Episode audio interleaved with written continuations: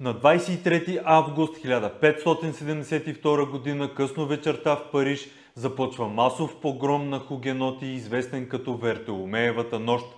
Това е най-известният момент в религиозните войни във Франция през 16 век, водени между хугенотското младсинство и превъзхождащите го сили на краля в лицето на католиците. За няколко дни в Париж и големите градове на Франция са избити между 5000 и 10 000 хугеноти – но очакваният резултат, тяхното унищожение, не се осъществява. Протестанството прониква във Франция през първата половина на 16 век. Най-много са последователите на калвинизма, които се наричат хугеноти. Хугенотите вярват, че бъдещето на Франция е като поредната протестантска държава и че това може да се постигне с известни усилия, включително военни. Техни лидери стават висши аристократи, които издигат искания за религиозна толерантност и за правото да налагат хугенотските вярвания в личните си владения. Срещу тях обаче стои силна партия от крайни католици, за които хугенотството е опасна зараза и трябва да бъде унищожено. През 1562 г. напрежението рязко нараства, след като правителството разкрива хугенотски заговор за отвличането на краля – Войните започват като хугенотско възстание, но преобладават успехите на католиците. Католиците са гневни на отстъпчивостта на краля Шаро IX и са готови на всичко, за да анулират клаузите на договора от Сан-Жармен. След договора, влиянието на хугенота адмирал Колини върху Шаро IX става несъизмерно голямо. Католическата партия се оказва използвана в известна степен и търси реванш. На 22 август 1572 г. наемният убиец Марвел стреля по адмирал Колини и го ранява в ръката. Пострелянният е настанен в дома си, а Шаро IX лично идва да го види. Изглежда най-вероятно, че опите за убийство е част от плановете на католическата партия. Неговият неуспех довежда до последвалите трагични събития. По това време заговорът на католиците вече е в ход. Сред историците се водят спорове дали последвалото клане е спонтанно или предварително обмислено. Вероятно заговорът има за цел убийството само на Колини – а след това излиза извън контрол и взема застрашителни размери. За всички случаи е ясно, че дейното участие в подготовката взима и кралицата майка Катерина Медичи.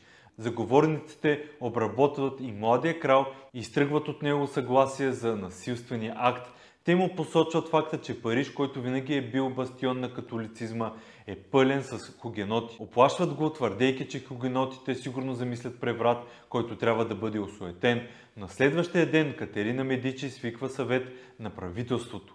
Първият акт в нощта на Свети Вартоломей е именно убийството на Колини.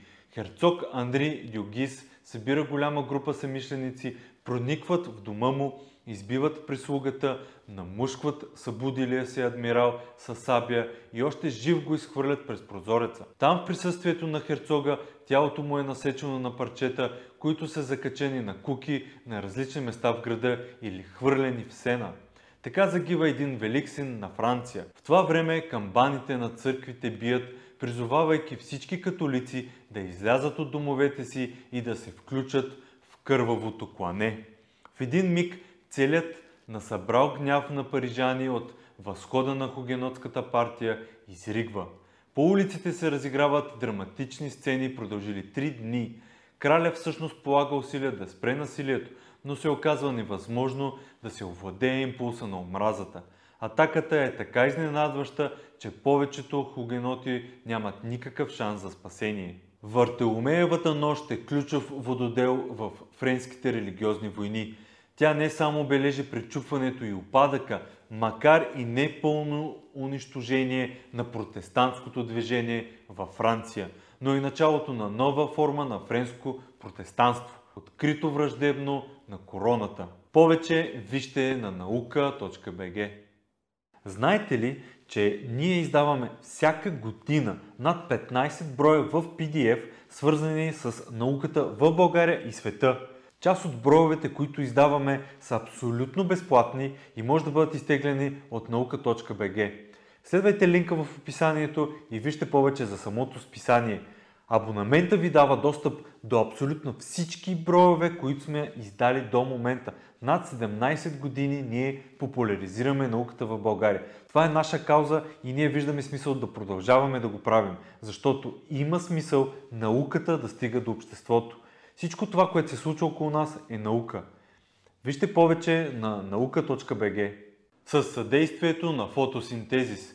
Каквото и да искате да снимате в фотосинтезис, ще намерите всичко необходимо с огромен избор от фото и видеотехника.